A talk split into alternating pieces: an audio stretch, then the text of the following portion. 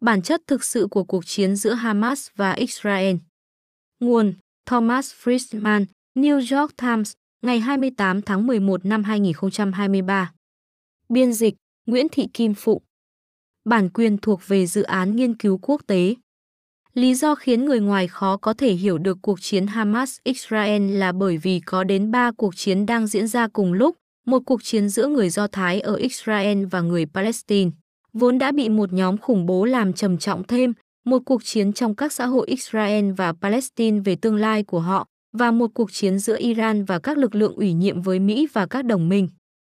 Nhưng trước khi đi sâu vào ba cuộc chiến đó, điều quan trọng nhất cần ghi nhớ là có một công thức duy nhất có thể tối đa hóa cơ hội giúp các thế lực đứng đắn chiếm ưu thế trong cả ba cuộc chiến. Đó là công thức mà tôi nghĩ Tổng thống Biden đang thúc đẩy, ngay cả khi ông không thể trình bày công khai tất cả vào lúc này, và tất cả chúng ta nên thúc đẩy nó cùng với ông. Hamas nên bị đánh bại, càng có nhiều dân thường Gaza thoát nạn càng tốt.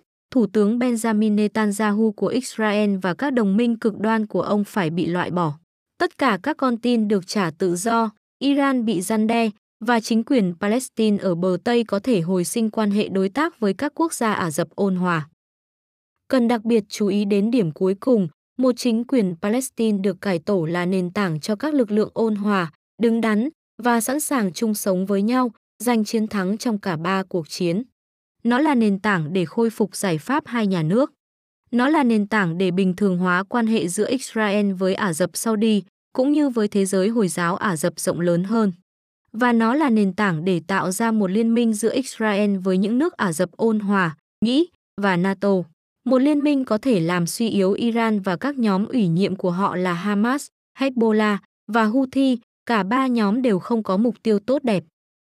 Thật không may, như phóng viên quân sự của Ha'azid, Amos Haren, đã đưa tin hôm thứ Ba, Netanyahu bị trói buộc bởi phe cực hữu và những người định cư.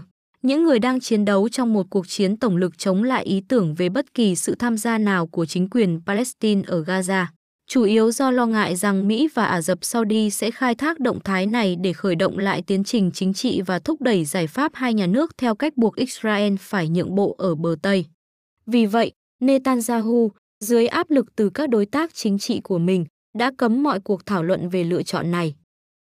Nếu Netanyahu bị trói buộc bởi quyền lực chính trị của mình, Biden cần phải hết sức cẩn trọng để không trở thành một trong những kẻ trói buộc Netanyahu bởi đó không phải là cách để chiến thắng ba cuộc chiến này cùng một lúc. Cuộc chiến đầu tiên và rõ ràng nhất trong ba cuộc chiến là trận đánh mới nhất trong cuộc đối đầu đã kéo dài hàng thế kỷ giữa hai dân tộc bản địa, người Do Thái và người Palestine, trên cùng một vùng đất, nhưng có một điểm mới, lần này phía Palestine không được lãnh đạo bởi chính quyền Palestine lực lượng mà theo thỏa thuận Oslo đã cam kết đi đến giải pháp hai nhà nước dựa trên các đường biên giới tồn tại trước cuộc chiến năm 1967, mà được lãnh đạo bởi Hamas, một tổ chức chiến binh Hồi giáo với mục tiêu tiêu diệt bất kỳ nhà nước do Thái nào. Vào ngày 7 tháng 10, Hamas đã phát động chiến tranh hủy diệt. Bản đồ duy nhất mà các chiến binh Hamas mang theo bên mình không phải là một bản đồ hai nhà nước, mà là loại bản đồ có thể giúp họ tìm được nhiều người nhất ở khu định cư của Israel, sau đó giết hại hoặc bắt cóc càng nhiều người càng tốt. Dù tôi tin chắc rằng việc chấm dứt sự cai trị của Hamas ở Gaza, điều mà mọi chế độ Ả Rập theo dòng Sunni, ngoại trừ Qatar, đang âm thầm ủng hộ, là cần thiết để mang lại cho cả người dân Gaza lẫn người dân Israel hy vọng về một tương lai tốt đẹp hơn, thì nỗ lực chiến tranh của Israel vẫn sẽ mất đi tính chính danh và trở nên không bền vững, trừ phi lính Israel chịu quan tâm nhiều hơn đến thường dân Palestine. Cuộc xâm lược của Hamas và cuộc phản công vội vã của Israel đang gây ra một thảm họa nhân đạo ở Gaza. Qua đó càng nhấn mạnh rằng Israel cần một đối tác Palestine hợp pháp để giúp quản lý Gaza trong giai đoạn hậu chiến. Cuộc chiến thứ hai có liên quan rất nhiều đến cuộc chiến thứ nhất là cuộc đấu tranh trong các xã hội Palestine và Israel về tầm nhìn dài hạn tương ứng của họ. Hamas lập luận rằng đây là một cuộc chiến sắc tộc tôn giáo giữa người Palestine chủ yếu theo đạo Hồi và người Do Thái. Và mục tiêu của tổ chức này là thành lập một nhà nước Hồi giáo trên toàn bộ Palestine, từ sông Jordan đến địa Trung Hải. Đối với Hamas, kẻ chiến thắng sẽ có tất cả. Tại Israel, cũng có một quan điểm cực đoan tương tự như của Hamas những người định cư theo chủ nghĩa Do Thái thượng đẳng đang hiện diện trong nội các của Netanyahu không phân biệt giữa những người Palestine ủng hộ Hiệp định Oslo và những người Palestine ủng hộ Hamas. Họ coi tất cả người Palestine đều là hậu duệ thời hiện đại của người Amalek. Như tạp chí Mozart đã giải thích, người Amalek là một bộ tộc du mục sa mạc được nhắc đến khá nhiều trong Kinh Thánh.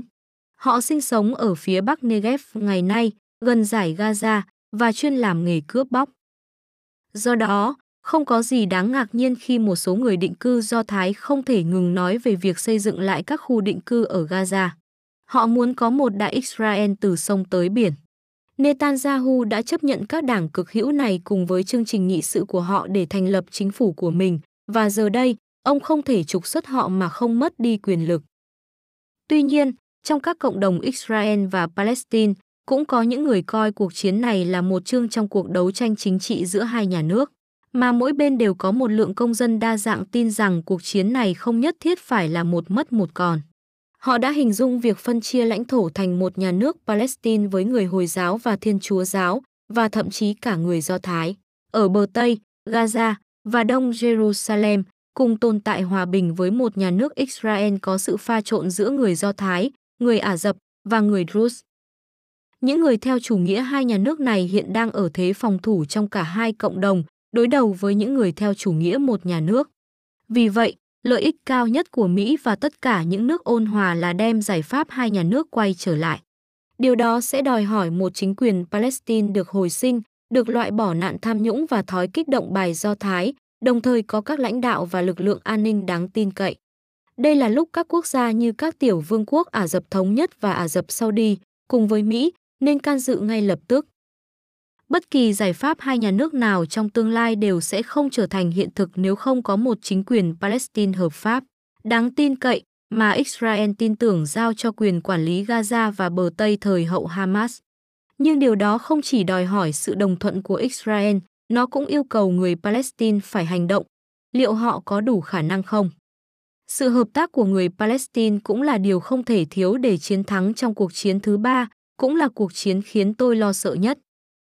Đó là cuộc chiến giữa Iran và các lực lượng ủy nhiệm của họ, Hamas, Hezbollah, lực lượng dân quân Houthi và CIA ở Iraq, chống lại Mỹ, Israel và các quốc gia Ả Rập ôn hòa như Ai Cập, Ả Rập Saudi, Jordan, các tiểu vương quốc Ả Rập Thống Nhất và Bahrain. Cuộc chiến này không chỉ xoay quanh bá quyền, sức mạnh quân sự và năng lượng, mà còn là cuộc chiến về các giá trị. Israel và Mỹ đại diện cho sự thúc đẩy các khái niệm nhân văn phương Tây về trao quyền cho phụ nữ, dân chủ đa sắc tộc, đa nguyên, khoan dung tôn giáo và pháp quyền, vốn là mối đe dọa trực tiếp đối với nền thần quyền Hồi giáo coi thường phụ nữ của Iran. Với sự tàn bạo được thể hiện mỗi ngày khi phụ nữ Iran bị bỏ tù, thậm chí giết hại một cách tàn nhẫn, chỉ vì không che kín tóc của họ. Dù các đồng minh Ả Rập của Mỹ và Israel không phải là các nền dân chủ, và cũng không muốn trở thành các nền dân chủ. Nhưng giới lãnh đạo các nước này đều đang rời xa mô hình cũ là xây dựng tính chính danh thông qua phản kháng, phản đối Israel, Mỹ, Iran và người CI được Iran hậu thuẫn và hướng tới xây dựng tính chính danh bằng cách tạo dựng khả năng phát triển cho tất cả người dân thông qua giáo dục, kỹ năng và nâng cao nhận thức về môi trường để họ có thể phát huy hết tiềm năng của mình. Nhưng đó không phải là chương trình nghị sự của Iran. Câu chuyện về sức mạnh là câu chuyện ai sẽ trở thành bá chủ khu vực. Một bên là Iran theo phái CI, có quan hệ với Nga, đang mở rộng tầm ảnh hưởng của mình tới Iraq, Syria, Lebanon và Yemen. Bên còn lại là Ả Rập Saudi do người Ả Rập theo phái Sunni thống trị, đang ngấm ngầm liên minh với Bahrain, các tiểu vương quốc Ả Rập Thống Nhất, Jordan, Ai Cập và Israel, và tất cả đều được Mỹ hậu thuẫn. Trong cuộc chiến thứ ba này, Mục tiêu của Iran là đẩy Mỹ ra khỏi Trung Đông, tiêu diệt Israel và đe dọa các đồng minh Ả Rập theo dòng Sunni của Mỹ, đồng thời buộc họ phải tuân theo ý muốn của mình. Trong cuộc chiến này, Mỹ đang phô trương sức mạnh thông qua hai nhóm tàu sân bay đóng ở Trung Đông. Trong khi đó, Iran chống lại chúng ta bằng cái mà tôi gọi là tàu mặt đất, một mạng lưới các lực lượng ủy nhiệm ở Lebanon, Syria, Gaza, bờ Tây, Yemen và Iraq đóng vai trò là đơn vị tiến hành các cuộc tấn công bằng tên lửa nhắm vào lực lượng Mỹ và Israel, với mức độ chết người tương tự như các tàu sân bay của chúng ta. Cuộc chiến thứ ba này đã bắt đầu leo thang từ ngày 14 tháng 9 năm 2019 khi Iran tiến hành một cuộc tấn công táo bạo, vô cớ, bằng máy bay không người lái, nhắm vào hai cơ sở chế biến dầu lớn của Saudi Aramco ở Abqaiq và Khurais. Chính quyền Trump đã không làm gì để đáp trả. Đó là một cuộc tấn công nhắm vào Ả Rập Saudi, chứ không phải là một cuộc tấn công nhắm vào chúng ta, Donald Trump nói. Sang ngày 17 tháng 1 năm 2022, lực lượng dân quân Houthi ở Yemen do Iran hậu thuẫn đã tấn công các tiểu vương quốc Ả Rập Thống Nhất bằng tên lửa và máy bay không người lái, gây ra một vụ cháy gần sân bay Abu Dhabi và một vụ nổ xe chở nhiên liệu khiến ba người thiệt mạng. Một lần nữa, Mỹ không có phản ứng nào. Vì vậy, không có gì ngạc nhiên khi vào ngày 7 tháng 10, Hamas đã dám tiến hành cuộc tấn công tàn sát vào biên giới phía tây của Israel.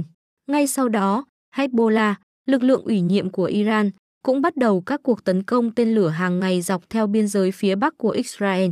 Trong khi Houthi bắt đầu phóng máy bay không người lái vào mũi phía nam của Israel, bắt giữ một con tàu ở Biển Đỏ và tấn công hai con tàu khác. Tôi tin rằng cuộc tấn công do chế độ thần quyền căm ghét người Do Thái ở Iran nhắm vào Israel từ phía Tây, phía Bắc và phía Nam là một mối đe dọa mang tính sống còn đối với Israel. Tất cả những gì Iran cần làm là yêu cầu Hamas, Hezbollah và Houthi phóng một quả tên lửa mỗi ngày vào Israel. Và hàng chục nghìn người Israel sẽ từ chối trở về nhà của họ dọc theo các khu vực biên giới đang chìm trong khói lửa.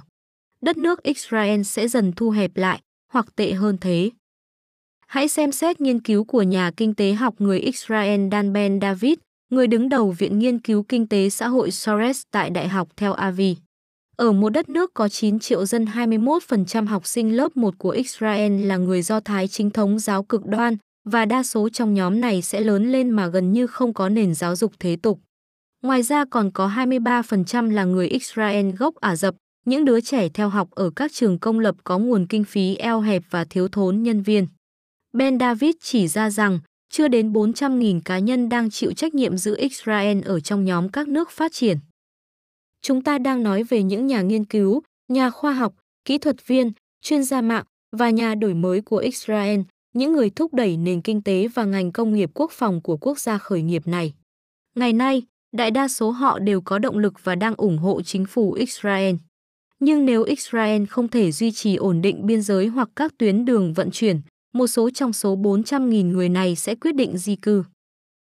Ben David nhận định, nếu một lượng lớn người trong số họ quyết định rời đi, hậu quả đối với Israel sẽ rất thảm khốc. Sau cùng thì, trong năm 2017, 92% tổng doanh thu thuế thu nhập chỉ đến từ 20% người trưởng thành, trong đó 400.000 người chịu trách nhiệm làm giàu cho đất nước đã đóng góp 92% số thuế. Nếu Iran chiến thắng trong cuộc chiến này, tham vọng đè bẹp bất kỳ đối thủ nào bằng tàu mặt đất của họ sẽ chỉ tăng lên. Israel có thể đáp trả dữ dội và có khả năng tấn công sâu vào Iran. Nhưng sau cùng, để phá vỡ vòng vây siết chặt của Iran, Israel cần các đồng minh là Mỹ, NATO và các quốc gia Ả Rập ôn hòa. Tương tự, Mỹ, NATO và các quốc gia Ả Rập ôn hòa cũng cần Israel. Nhưng một liên minh như vậy sẽ không thể được thành lập nếu Netanyahu tiếp tục chính sách làm suy yếu chính quyền Palestine ở bờ Tây, về cơ bản. Chính sách này sẽ cho Israel và 7 triệu người Do Thái của nước này quyền kiểm soát vô thời hạn đối với 5 triệu người Palestine ở Gaza và bờ Tây. Các lực lượng thân Mỹ trong khu vực và Biden không thể và sẽ không tham gia vào điều đó. Vì vậy, tôi sẽ kết thúc ở nơi tôi đã bắt đầu, nhưng tôi hy vọng mình đã làm rõ ba điều. một Nền tảng then chốt để giành chiến thắng trong cả ba cuộc chiến là một chính quyền Palestine ôn hòa, hiệu quả và hợp pháp, có đủ khả năng thay thế Hamas ở Gaza và trở thành đối tác tích cực, đáng tin cậy cho giải pháp hai nhà nước với Israel. Từ đó cho phép Ả Rập Saudi và các quốc gia Hồi giáo Ả Rập khác có thể biện minh cho việc bình thường, hóa quan hệ với nhà nước Do Thái và cô lập Iran cũng như các lực lượng ủy nhiệm của nước này. 2. Lực lượng phản đối chính là Hamas và liên minh cực hữu của Netanyahu. Liên minh này sẽ từ chối làm bất cứ điều gì để xây dựng lại, chứ chưa nói đến mở rộng vai trò của chính quyền Palestine. 3. Israel và Mỹ không thể tạo ra một liên minh khu vực bền vững thời hậu Hamas hoặc ổn định Gaza về mặt lâu dài chừng nào Netanyahu còn giữ chức thủ tướng Israel. Thank you.